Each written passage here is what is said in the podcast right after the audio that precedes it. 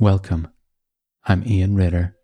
I'm a psychoenergetic practitioner, and this is my podcast, where I offer insights to anyone who wishes to bring greater awareness and authenticity into their lives. January 2021, and the topic that has been on everybody's lips for over a year is COVID 19. We've been on a roller coaster of states of emergency for months and our nervous systems are constantly stressed by a media barrage warning us of this imminent threat. Since it's a subject on which there is so much heated debate, even among Nobel Prizes, each of us takes a stand according to our own nature. In fact, all around us, we see and hear people reacting in the most disparate ways.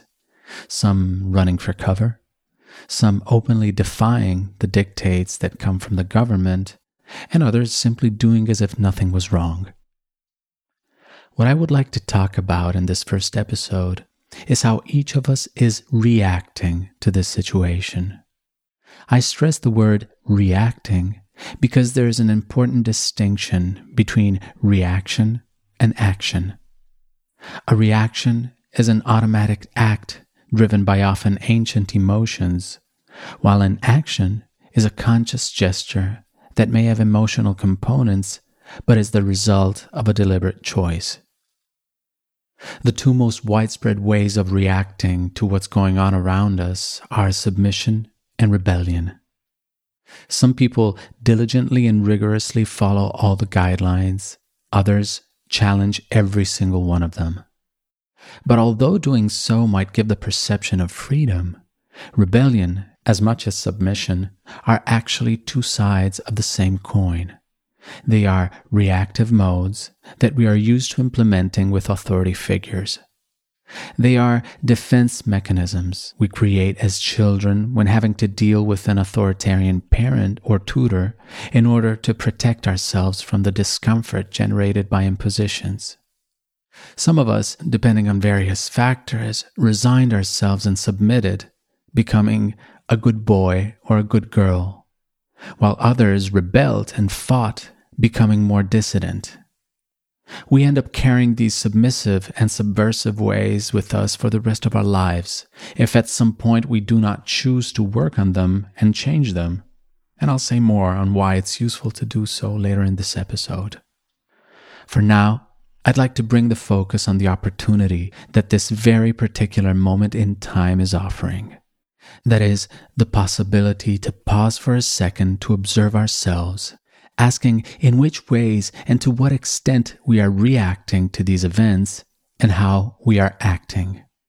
If we're able to identify when and how we are reacting, we also have the opportunity to go a step further and observe what I consider to be a key factor to understanding what underlies every reaction. That is, the emotions that are involved in this automatic response.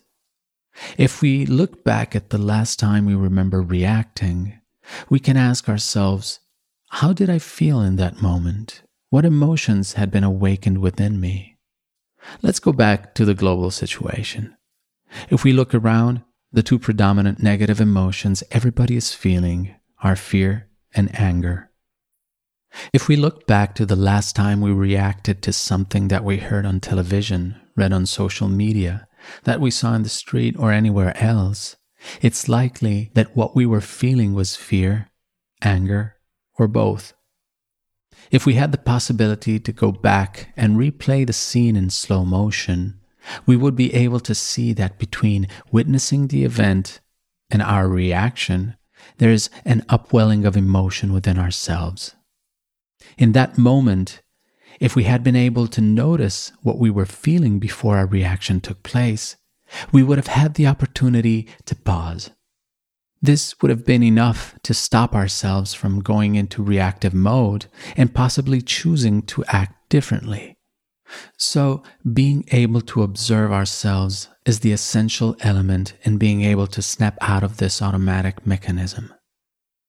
And when we're not in reaction, we can choose how we want to act. We've taken notice that a certain external stimulus has awakened a certain emotion within ourselves, and we have the power to decide how we want to behave accordingly. Don't get me wrong, this is not an easy feat. Emotions have a very strong grip on us. And when a wave of fear or anger comes along, it's really hard to be present enough to just observe it rather than being carried away by it.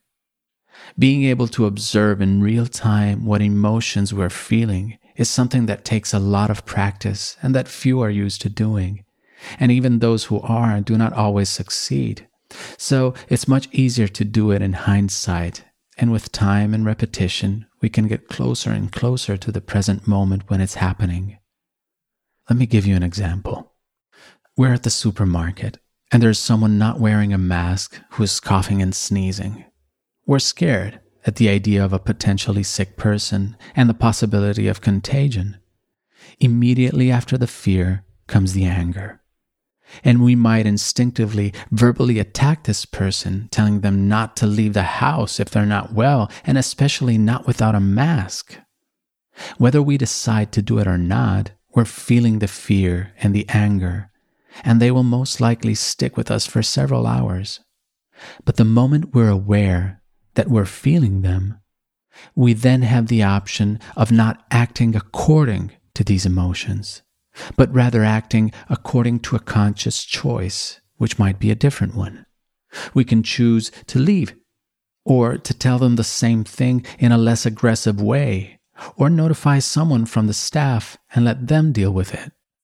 Whatever we do at this point, it's an action we chose to perform and not a reaction made without thinking.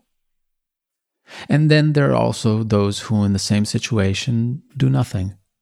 But the same principles apply here as well. Even when we don't act, the same dynamics might be taking place, for the same emotions might be happening within. There are those who react internally and do not say anything out of habit, for fear of exposing themselves, for shame of what others might think, and so on. And then there are those who choose not to say anything. In the first case, we're talking about an automatic behavior forced by internal mechanisms, a reaction. In the second, we're talking about a conscious choice, an action. As you can see, in the reaction, what we do immediately follows what we feel. When we act, on the other hand, we're able to put a thought process between what we feel and what we do making it a conscious choice rather than an automatic instinctive gesture.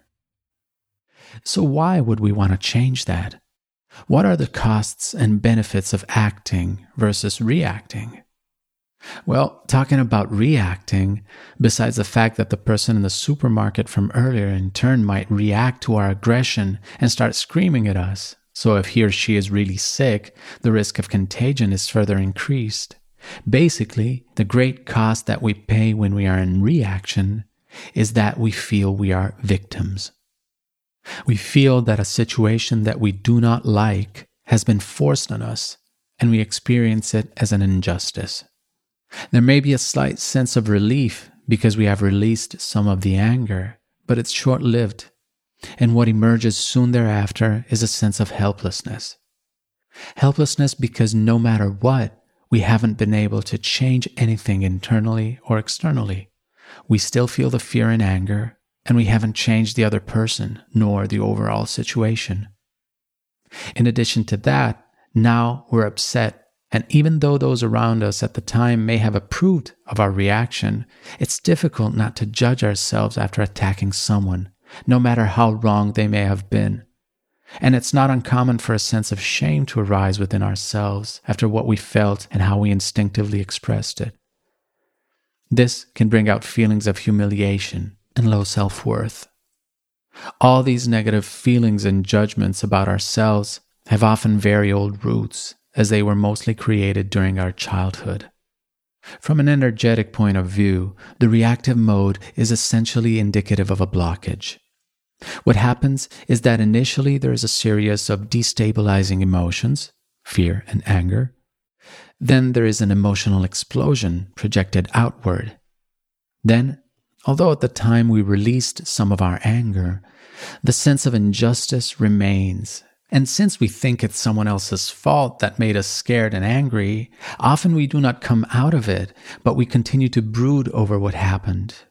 So the energy remains there, stuck on that episode, because even if we have let off steam, internally it's not over. It reopens an old file full of old sensations belonging to our past that have not been fully processed, contributing to stagnation that may have been going on for decades. In jargon, this energetic block is called a time capsule. Based on the intensity of our reaction, we can get an idea of the extent of the time capsule related to that particular issue.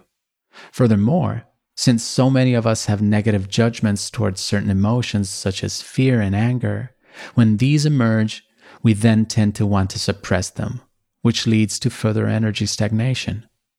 So, between the blocked energy, the suppressed emotions, and the ones we tried to get rid of through our emotional release, we can feel literally exhausted.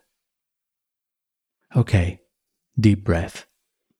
That's some of the price for reacting we might be paying since our childhood. We all do it to some extent and in different contexts. And it's always something that we can work on in order for its impact on our lives to be less and less moving to a different space in which we interact with those situations in a different way. Because when we are in action, we feel in our own power.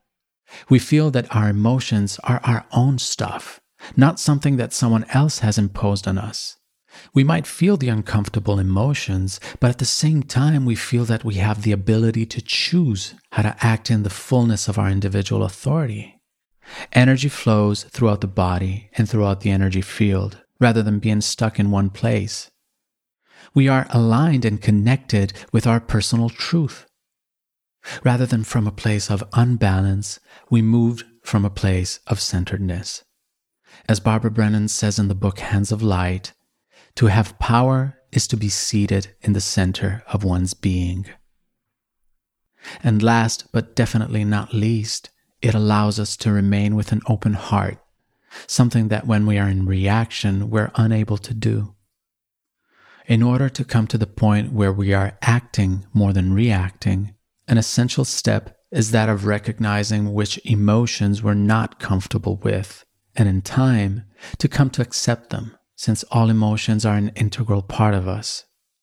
Instead of representing obstacles which we try to avoid and on which we periodically stumble against, being able to recognize, to welcome without judgment, and to allow these uncomfortable emotions to flow within our system is what provides the freedom to choose how we want to act. Above all, it's an act of love and respect towards natural parts of ourselves. Naturally, developing a different relationship with our emotions is by no means an easy feat, as it requires time, practice, dedication, and often a helping hand from someone from the outside to help us understand and learn something that we were never taught. Some of us grew up in families in which certain emotions were allowed, while certain others were not acceptable, or where no emotions at all were to be expressed. This can cause us to having a strong resistance to feeling certain emotions, or even accepting the fact that they exist within ourselves. But as with any resistance, there's always the possibility of doing dedicated therapeutic work that allows us to be comfortable enough to feel and eventually express such emotions in a healthy way. As you can understand, these two modes, action and reaction, naturally result in very different internal experiences as they relate to the emotions we're feeling and not to the events that are taking place. We can come out very fortified or very weakened depending on how we manage to interact with both internal and external events. The next time you have a strong reaction in any life situation, try remembering that you're probably not reacting as much to the present as you are about your past. This is why, once it's over, it's worth taking a step further in understanding what exactly triggered your reaction, rather than trying to forget what happened as quickly as possible. A deeper search might bring up hints on what past experience it's related to and the time capsule you're dealing with. This allows you to start or continue to explore and process that theme you might have been carrying around for decades, slowly integrating it and transforming it into awareness you can use from here on. If you feel the need or desire to begin or continue a journey of personal growth, you can do so by writing to me from the site www.ianritter.com. Talk to you soon and take care.